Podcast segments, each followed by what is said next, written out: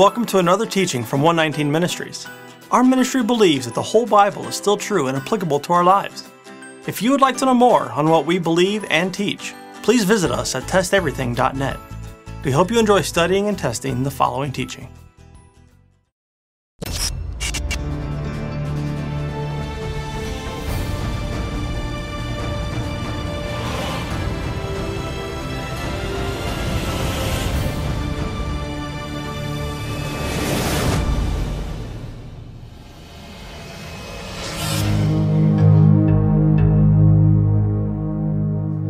Not surprisingly, there are many different allegations laid out by anti missionaries to discount Yeshua being the Messiah.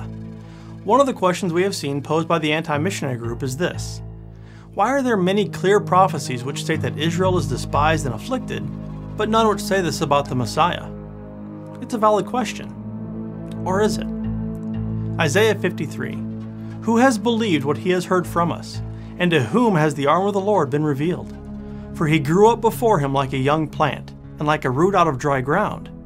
He had no form or majesty that we should look at him, and no beauty that we should desire him.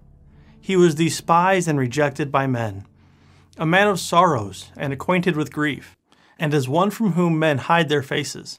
He was despised, and we esteemed him not. Surely he has borne our griefs and carried our sorrows. Yet we esteemed him stricken, smitten by God, and afflicted.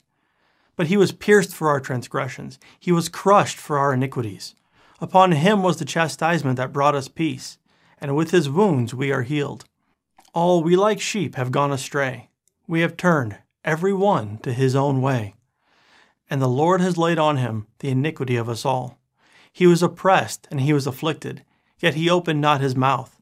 Like a lamb that is led to the slaughter, and like a sheep that is before its shearers is silent, so he opened not his mouth. By oppression and judgment he was taken away. And as for his generation, who considered that he was cut off out of the land of the living, stricken for the transgression of my people? And they made his grave with the wicked and with the rich man in his death, although he had done no violence, and there was no deceit in his mouth. Yet it was the will of the Lord to crush him. He has put him to grief. When his soul makes an offering for guilt, he shall see his offspring, he shall prolong his days, the will of the Lord shall prosper in his hand. Out of the anguish of his soul he shall see and be satisfied. By his knowledge shall the righteous one, my servant, make many to be accounted righteous, and he shall bear their iniquities. Therefore I will divide him a portion with the many, and he shall divide the spoil with the strong, because he poured out his soul to death, and was numbered with the transgressors. Yet he bore the sin of many, and makes intercession for the transgressors. Let's look at this again. Does it say the Messiah will be despised and afflicted? Verse 3 He was despised and rejected by men, a man of sorrows and acquainted with grief, and as one from whom men hide their faces. He was despised, and we esteemed him not. Verse 4 Surely he has borne our griefs and carried our sorrows, yet we esteemed him stricken, smitten by God, and afflicted. Verse 5 but he was pierced for our transgressions, he was crushed for our iniquities. And upon him was the chastisement that brought us peace, and with his wounds we are healed. Pierced, crushed, chastisement. Those are just some of the words used to describe what happens to the Messiah, aside from the specific references to him being despised in Isaiah 53. Are those not types of affliction? Is it possible we are misunderstanding what it means to be afflicted? Let's look up the words used in the Hebrew and in the Greek from the Septuagint to find out what is being intended. First, the Hebrew. Strong's H6031, ana or ani. This form of the word means to be afflicted or to be humbled.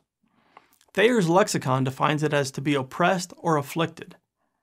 Here's the word from the Septuagint from various lexicons and dictionaries. G2561, LSJ Glossary. Ill treatment. Dodson, affliction, ill treatment, affliction, ill treatment, oppression, or misery. Strong's, maltreatment. It's a derivation from G2559. It's used to mean afflict. Thayer, ill treatment, ill usage. The word in Greek is directly related to or corresponds with H6030 and H6031 in the Hebrew. From what we've just seen, unless the word afflict does not mean afflict, and words like rejected, stricken, smitten by God, pierced, crushed, wounded, oppressed, cut off from the land of the living, and having anguish of his soul don't count as ill treatment or affliction, then we simply cannot see the argument made that Scripture never says the Messiah is despised or afflicted as it says about Israel. Now, there are some that would say that Isaiah 53 is not a messianic prophecy at all, but instead applies to Israel itself. We disagree with that understanding for a variety of reasons.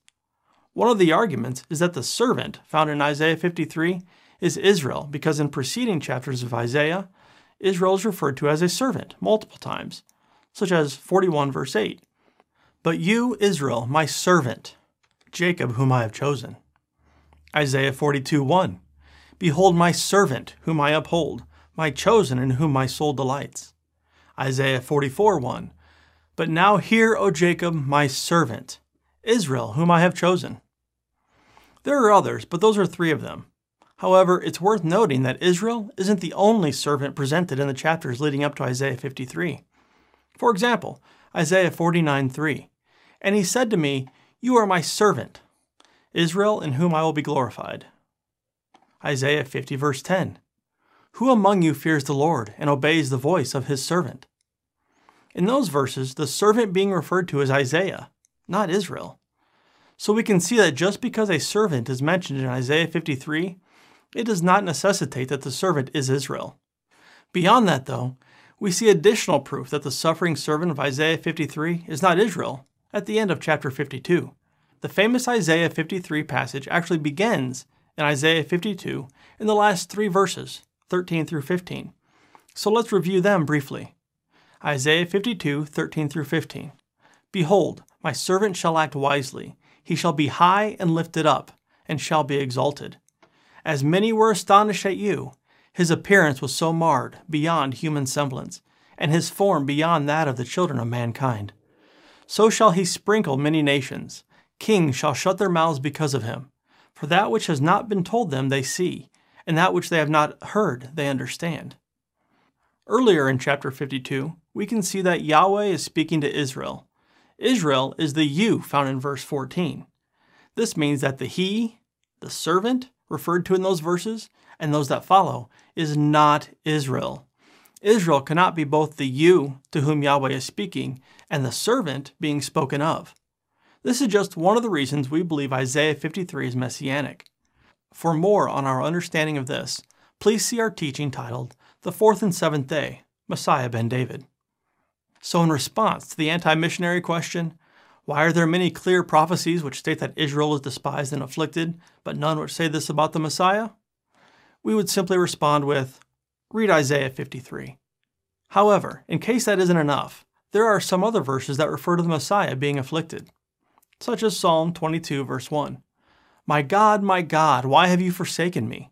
Why are you so far from saving me from the words of my groaning? Psalm 22, verses 6 through 8.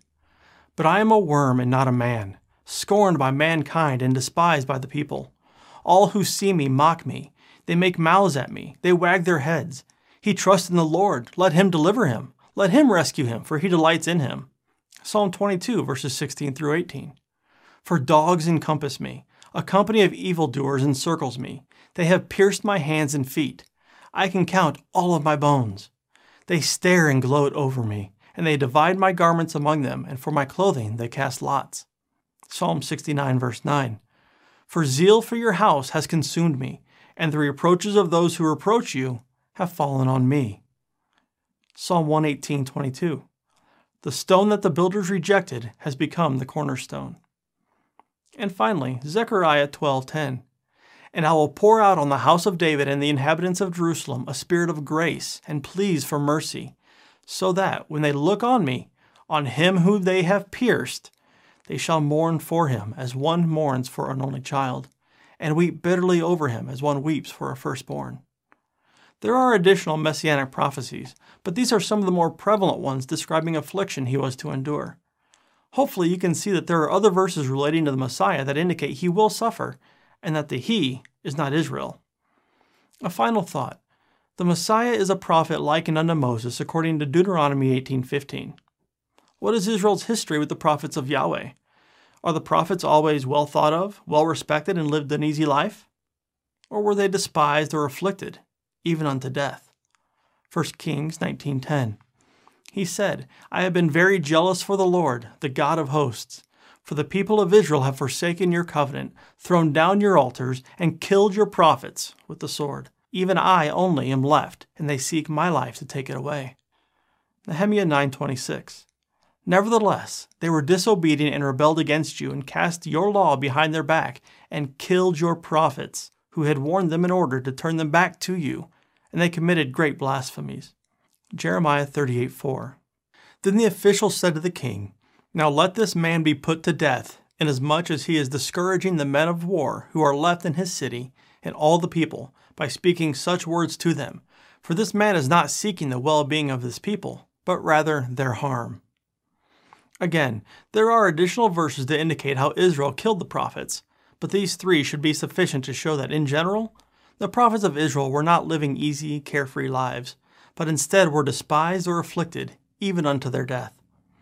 So, if Isaiah 53 isn't sufficient, and additional messianic prophecies are not sufficient to show that the Messiah was despised and afflicted, then simply, by the nature of being the prophet of Yahweh, he would be despised and afflicted.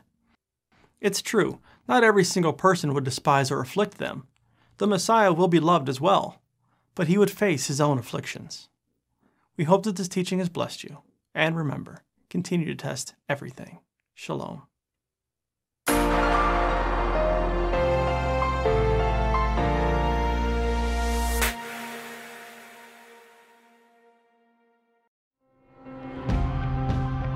It is because of you, our generous supporters, who make it possible to offer these high quality teachings completely free of charge.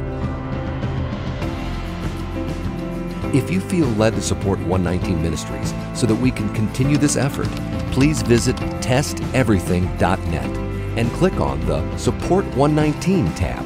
Learn how you can partner with us to take the whole Word of God to the nations.